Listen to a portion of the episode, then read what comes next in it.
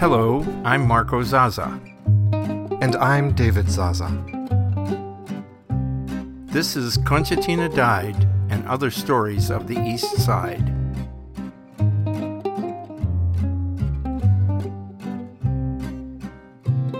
Over the years, whenever our family was gathered around the dining table, I would tell stories about growing up on the east side of Youngstown, Ohio. These are fond memories of my youth, of my Italian immigrant parents, and of the shared experiences of family. I hope that some of the pleasure and the sense of the past that I get from telling them comes through in this podcast.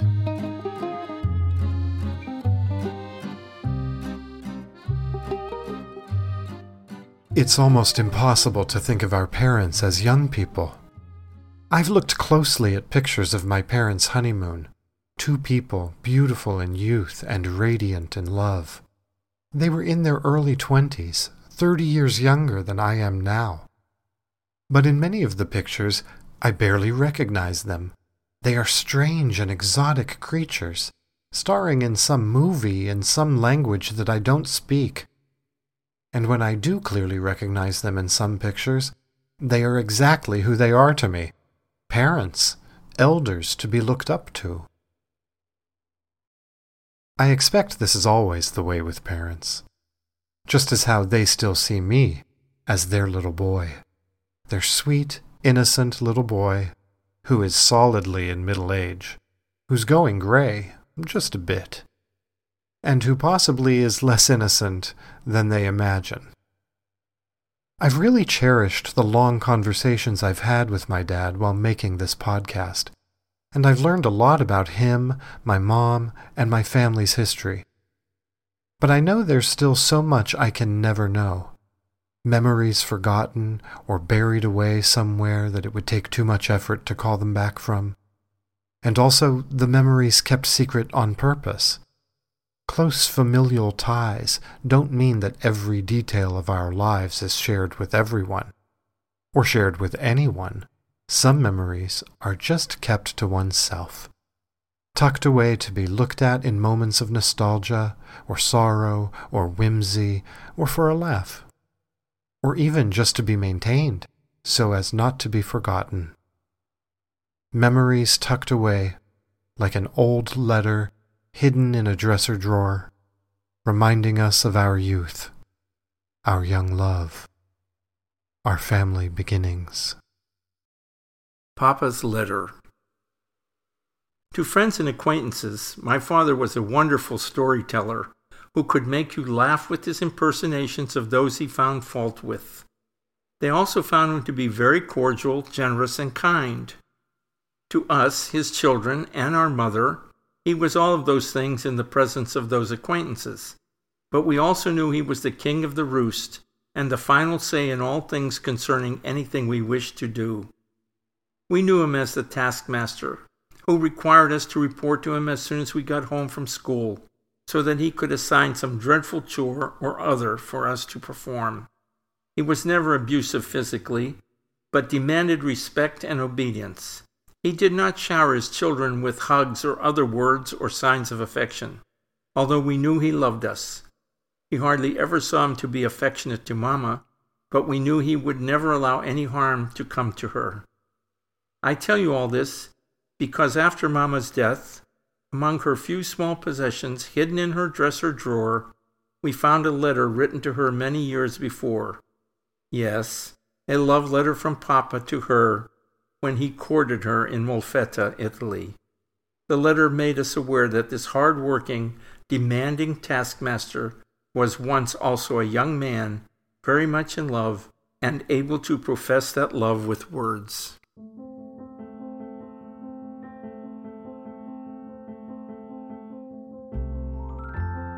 February 11th, 1920. My dear Pasqualina, I was fortunate to receive yesterday a letter from you, filled with such sweet and wonderful words. I am so happy that you are writing to me, and I am more than willing to approach first your father, as well as your brother Damiano, and tell them what I feel in my soul. I'm very grateful for the goodwill that you show me. Thus, I hope that I will be welcomed into the bosom of your whole family. We are hoping that my mother will recover as soon as possible so that she may come with me to visit your family. Pasqualina, love me truly just as I love you madly, and believe that someday we shall be together for all infinite eternity. From the depth of my heart, I send you my most sincere greetings. Your beloved Gaetano.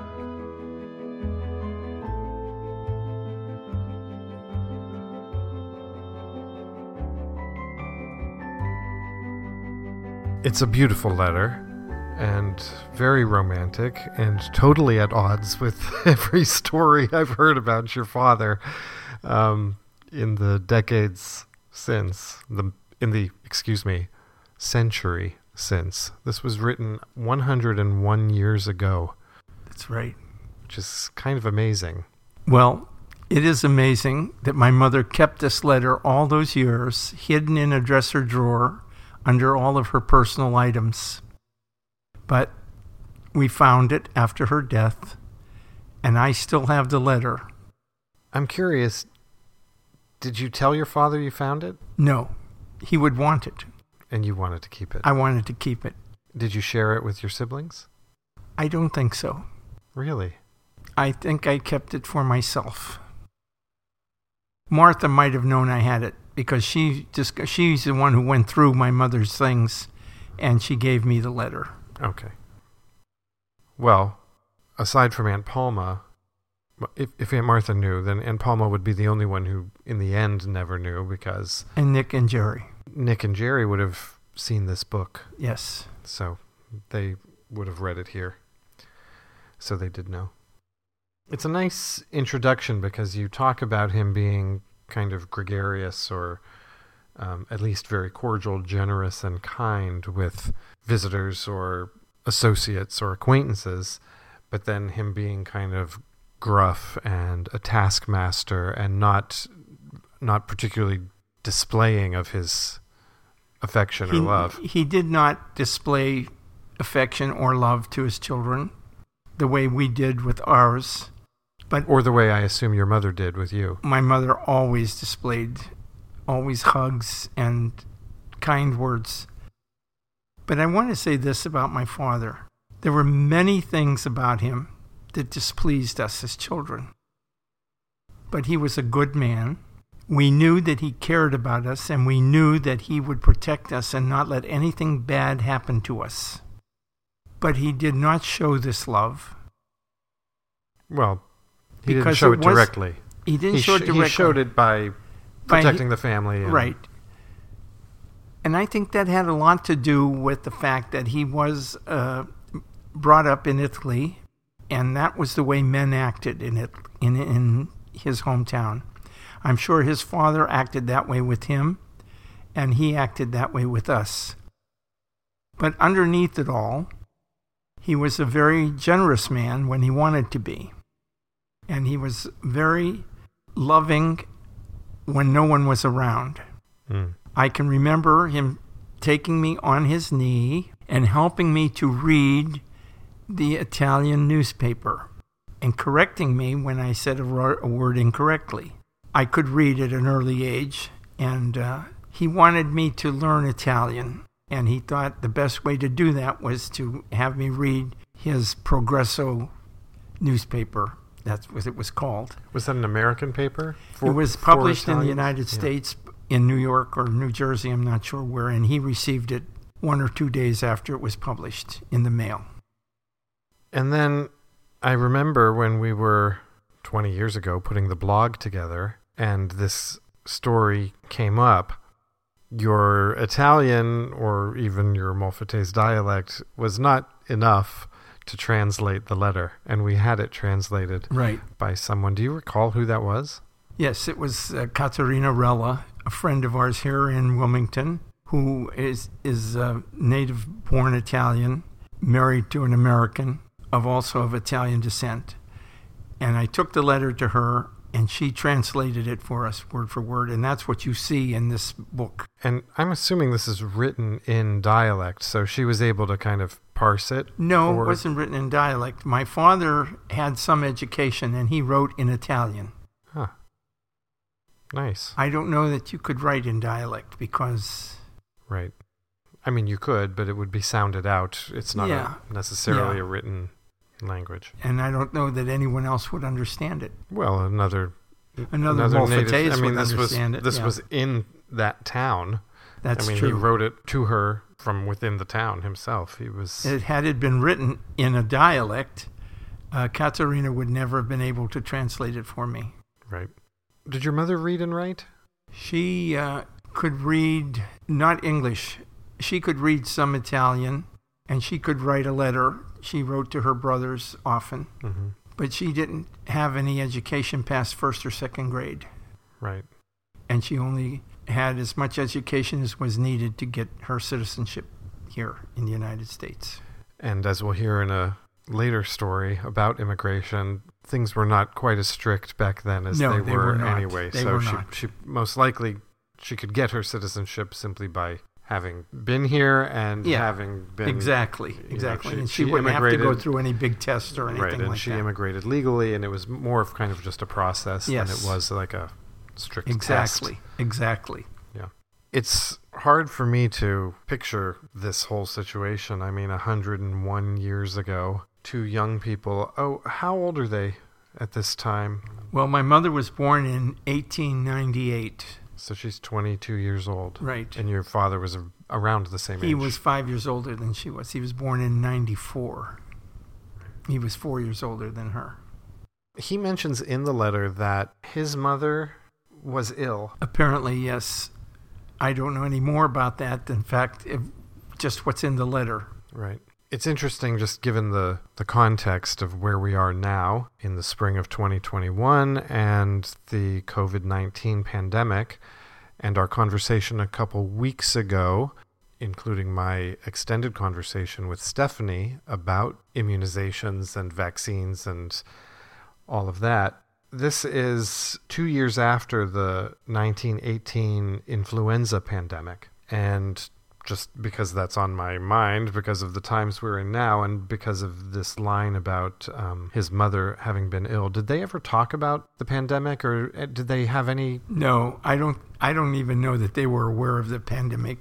My mother used to say things like, "So and so woke up one morning and had pains, and by that night she was dead or he was dead." Mhm. They really didn't know what killed them. I'm sure things like cancer existed at the time, And and they knew they know. were sick for a long time and then they died. Yeah. But they didn't have a name for all of the different diseases that we have today. Well, especially in a small town in southern Italy, they may very well have been affected by the flu pandemic They in very well might have. 1918, but wouldn't necessarily even know that that's what it was. That's right. And we never knew how or why my mother's first child died at the age of three. It could have been, It could have been anything. I mean, what year was that? What year were they married? I think, uh, in 1925, I think they were married. So five years after this letter. Right. Well, they had long engagements at that time. Yeah, and then this child would have been born shortly thereafter and died three years later. My father and mother got married. My father left her pregnant, came to the United States. She had the child. My father went back. He knew that child. But Left again. before she died, he came back to the United States. Okay. Then the He- child got sick and died. And then he returned He again went back and once again impregnated my mother and left and left again. and never saw Martha until she was three years old in the United States. Right. He used to make a deal of it going back and forth. Well, it was a big deal actually at that time. I don't know if I ever told you this, but my father was best friends with my mother's brother, Damiano. And that's how he got to know my mother. So they were they were tight friends, my father and Damiano Bellapianta. And through Damiano he met my mother. But of course back in those days you only met you didn't have any relationship of any kind. They didn't they weren't going to the prom.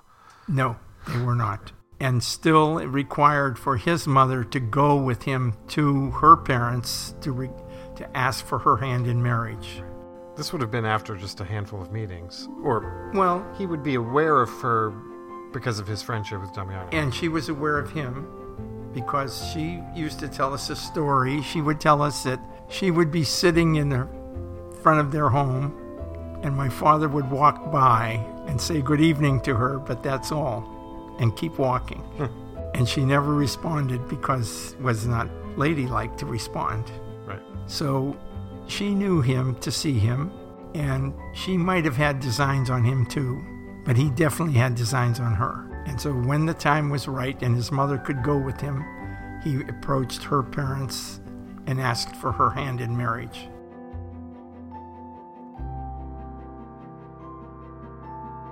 Listeners should know that there's a photograph of my grandfather's love letter posted on ConcertinaDied.com. We've been posting pictures along with each episode as it airs, and some others get posted to Instagram as well, account Concertina Died. Follow us there. This week, my sister Stephanie helped me pull together some questions for my dad. Thanks, Stephanie. The story and the memories, though, are all Marco Zaza. Next week, we're starting a series of episodes retelling my grandparents' immigration stories.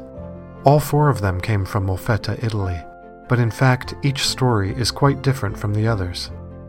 We'll start with Marco's mother, Pasqualina Bellapianta Zaza.